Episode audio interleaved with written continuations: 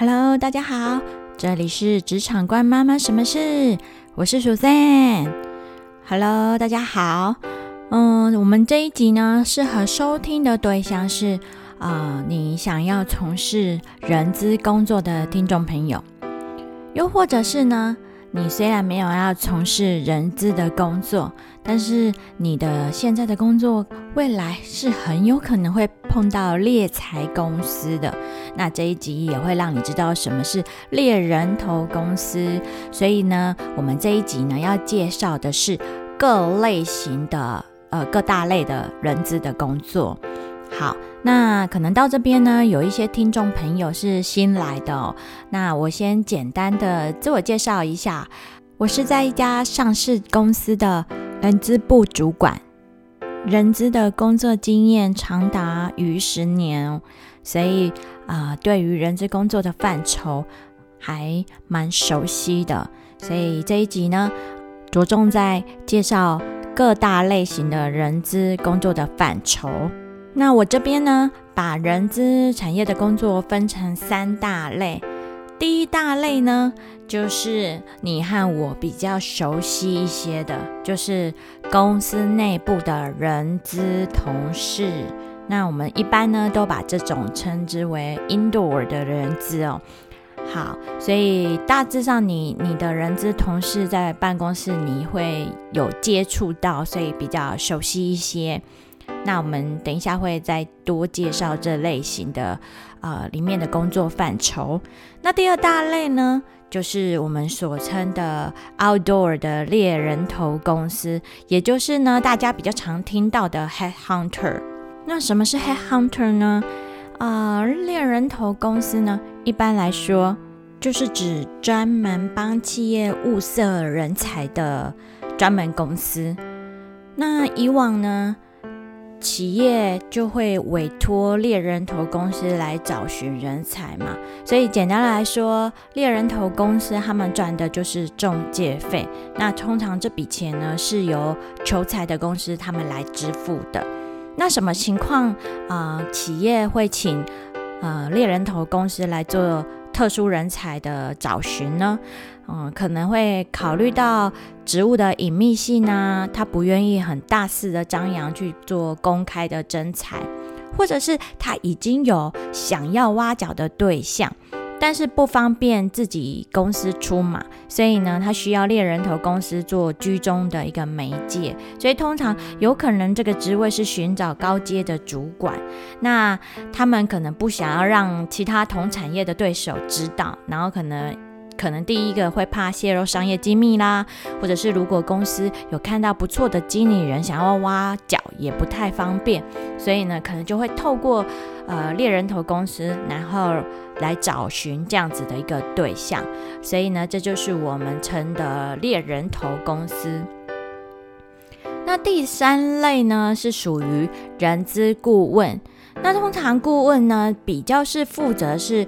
呃，全面性的人力资源顾问的咨询哦，那里面可能当中会包含说他们会辅导建构公司的奖酬制度啦，然后员工留任制度等等，比如说或者是教育训练服务啊，那可能呢有一部分是需要销售他们自己人资顾问公司卖的一个呃一套的人资的系统。好，所以我会把这个。呃，人资的产业的工作分成这三大项。那当然呢，因为现在的环境是比较多变的，所以不一定说，哦，你专责在做猎人才的这样子的顾问公司，就只很单纯的是做猎人头而已。他可能也会兼做人资顾问的咨询。那如果你是属于第三类的公司，那也有可能他不是单纯就只有顾问的工作，也许这是他们擅长的，可是他们可能也有一部分呢会去找呃类似做猎人头的工作，所以其实这两种也有可能去做一个混搭啦。好，但原则上我就先把这三类先做一个拆分来看。那如果呢？有人问我说：“诶，那哪一种的人资类的工作比较好？”那我只能说各有优劣啦。各有好处了。那就看你想要接触的是比较深度型的，还是广度型的。嗯，如果你想要比较深度型的人资的话，通常呃做公司内部的人资来说的话，可以接触比较深，因为你想想啊，不管你是猎人头公司还是呃顾问型的公司，他们这两个要能够接触到一家公司很深入的话，呃，基本上难度是比较高的，因为毕竟他不像一般内部的人资，他每天在里面上班，他能够掌控到就是呃整个。公司内部的环境的一个变化，那制度的变化，他也能够第一时间是知道的。所以以深度来说的话，会是内部人资可以学到比较深的内容。那如果你是广度面的话呢，那当然就是后面这两类的公司哦。原因是在于，呃，猎人头公司它可以接触到不同的产业。所以不同的产业，它有它对人才的一个需求性有什么样子的一个变化，这个广度就会变成是猎人头公司或者是人资顾问公司，他们会比较深入。那也就是说，如果你是呃内部人资的话，你主要的重点还是会摆在说自己公司要招募的人才的类型。虽然你的呃公司有很多的呃功能别的部门。那你你依照这个不同的部门去招募不同的人才，但是产业类别你还是限制在同一个产业嘛？所以以广度来说，内部人资在招募人才的这个区块是比较相对薄弱一些的。那再来找工作，我觉得还是会看你自己本身的一个特质哦。如果你的个性呢比较活泼，然后。比较愿意做大量的陌生开发，然后工作类型比较偏业务类型的，那我觉得这时候你的人资选择也可以选择猎人头公司，因为猎人头公司它确实需要呃很多的大量的呃电话开发啦，然后大量的跟很多人去做面谈嘛。所以，如果你不怕生的话，然后你也可以呃接受这种呃业务类型的挑战的话，因为这挑战数比较高嘛。所以，如果你愿意的话，其实这也是一个很好训练自己在招募人才的一个方式。好，那如果呢，你已经有累积一定的人资经验，想转换跑道。那你也可以考虑，就是人资顾问公司的这这样子的一个职缺哦，因为这个通常人资顾问的公司，你你想想看咯，假设如果你是一个顾问，那你要去帮另一家公司，然后呃建构人资的制度，比如说什么奖酬制度啦、教育训练制度等等，可能你要从一家从无到有把它的公司制度建构起来。或者是公司原本就有固定的制度，那只是他们在想要做变革的时候，那想要呃转换新的制度，那你有没有能力去帮他们把这样子的公司制度建构起来？假设如果你没有一定的人资经经验呢，其实一开始在做这份工作的时候，会有呃进入上的一个门槛了。所以，嗯，通常顾问公司他在选人的时候也会需求是有经验值的。那如果你完全没有这样子人资的工作经验值的话，那你还有机会加入人资顾问公司吗？呃，也不是不会有，可是可能一开始不会做的就是真正所谓的顾问的工作。有可能这家人资顾问公司它其实是有销售人资系统的。那你有可能一开始会先接触从销售系统开始，然后慢慢的一步一脚印累积你的工作经验值，然后渐渐的培训成为那家的呃顾问顾问团队，所以也是会有可能的。那只是说你自己喜欢的是什么样子的一个呃工作的一个类型，那你可以去做这样子的选择。好。那可能有些人就会说，哎，那苏赞你自己呢？你当初为什么会踏入人资这一条的领域呢？呃，我当初嗯会踏入这一条领域，其实我从以前就是学生时期就是念人力资源系毕业的嘛，然后研究所也是人资组，所以对于这方面的议题本来就是我所学，而且我也很感兴趣的。那所以很理所当然的就是从事人资的这个行业类别。那可能当初这三大类型呢，我其实都蛮有兴趣的。那当初在选择要加入医药是属于呃猎人头公司呢，还是人资顾问公司呢，还是内部的人资的工作呢？这三个类型，我当我刚刚都有讲到，都很喜欢嘛。那我这三份工作呢，唯一没有投递履历的是人资顾问公司，因为我觉得呃人资顾问公司。呃，以社会新鲜人来讲，可能加入的难度是比较高的，所以那时候暂时没有考虑往那个方向去。所以在猎人才跟公司内部的人资这两个去做选择。那为什么我没有选择猎人头公司，而是选择公司内部的人资？其实也是一种因缘际会啦，哈。呃，其实那时候毕业啊，刚毕业，其实。哪有办法去想到说哦，这个份工作未来的前瞻性啊，它的未来发展可以到什么程度？其实那时候刚毕业，看的没有办法那么的远嘛。所以其实那时候很单纯，就只是单纯说，哎，我那时候投了那么多的 offer，然后他们给我的这样子的一个回馈，很单纯就是看哪家薪水给的比较多，给的配比较高，好就去哪一间吧。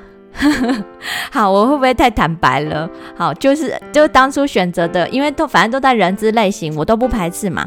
那你又没有在工作，你又没有工作经验的前提下，其实每一条路都可以试试看啦。所以那时候很单纯，就是选了其中一个 offer，然后给我的钱比较多的那一家。好 好，就所以就这样因缘机会就踏入了做内部人资的一个工作。好。那所以说到讲到目前为止，会不会有人说，诶，那会不会其实是内部公司的人资薪水比较好啊？哦，大家不要误以为就是这样子哦，这完全不是这样子的哦。那只是当初我在找工作的时候，呃，加入对的公司、对的产业嘛。好，其实呢，猎人头工作，如果你做得好的话，其实你的薪水反而。呃，是比领固定薪水的内部人资来的多哦，所以其实你要看的是哪，你想当的是哪一种类型的人资，那你最好呃认清自己的一个个性，然后特质之后再加以选择。好，讲到这样，人家会误以为是不是猎人头公司有给我业配？没有哎，我希望猎人头公司来给来赶快业配我好不好？拜托，好啦，但是就看你的个性啊。我觉得，呃，你你不怕不怕生的，然后喜欢，嗯，找很多人，然后可以加入，就是呃，你期待的公司的不同的类型的话，那猎人头公司，我觉得是一个其中一个很棒的选择。好，那公司内部人资的话呢，也是相当好。我自己我自己就是内部人资出身的嘛。公司内部人资的话，可以从各 function 来。选择嘛，嗯，一般传统的人资理论会提到说，选用预进流。选的话呢，就是在招募征才这个区块，你就可以从这个方选学到很多东西。然后等人才招募进来，你会跟用人单位去做呃甄选配合嘛，所以你会知道用人单位他们想要的是什么样子的人才。核定人才进来以后，就是属于用人单位这个部部分嘛。加入公司以后呢，可能做了一段时间，表现很好，可能会有呃所谓的升迁啊、晋升啊这样子的呃程序嘛。所以选用育教育训练，然后跟晋升，然后最后是留的部分，就是我们所谓的留才制度。所以你你如果在内部人资，你可以选呃就是学习到这五大个的环节。那当然，呃，公司规模大的公司，比如说像上市上柜的公司，呃，在人资的 function 里面呢，它会分得更细一些，然后每一个 function 它呃学到的内容会更加深入，所以你有可能是，比如说你是在呃任用单位的，那你可能呃只会接触到少数的招募真才，然后到教育训练的部分，你可能也不一定会留才的部分。好，所以你想要应征什么样不同的方选的人资工作的话呢？那从内部人资的话是比较有机会学到。这方面的那只是说你要去应征的时候要选对啦，包含说如果你比较怕生的话，不敢面对人群，可是你也蛮喜欢人资的工作，那薪酬的工作也是一个可以考虑的一个方选哦。所以就看自己的个人特质吧，这还蛮重要的。哦，那当然，嗯，内部人资的工作还有我刚介绍的其他两类的。类型工作，那如果有兴趣的话呢，应该再分各级来详细的跟大家分析，然后跟大家分享交流吧。因为其实每一个产业，呃，要讲的内容还细项，其实要讲很多啦。今天只是一个大方向，让各位有兴趣从事是人资工作的听众朋友，那可以做一个呃交流喽。那听到这边呢？可能会有些人会觉得，哎，这一集好像跟我完全无关，对不对？因为我又没有要做人资的工作。哎，其实不是哎。如果你在啊你的职涯当中，在想要转换跑道的时候，其实你在投履历的时候，不一定只有传统的人力银行，比如说一零四像一一一这种类型的丢履历以外呢，你还可以选择把履历丢给猎人头公司哦。那如果你没有想要转换跑道，但是呢，猎人头公司有来主动跟你做联系的话，其实也不一定要排斥。也许猎人头公司会开启你职涯的第二春，也不一定哦。不过也不要完全相信猎人头公司的舌灿莲花。你要记得，我刚刚讲到那些猎人头公司的，其实都是一种业务嘛。那你自己要有判断的能力，他有本事带你上天堂，也有可能会带你下地狱哦。好，所以猎人头公司啊，这些 head hunter 本身就有业绩的压力哦。他如果不是真正为你着想规划的。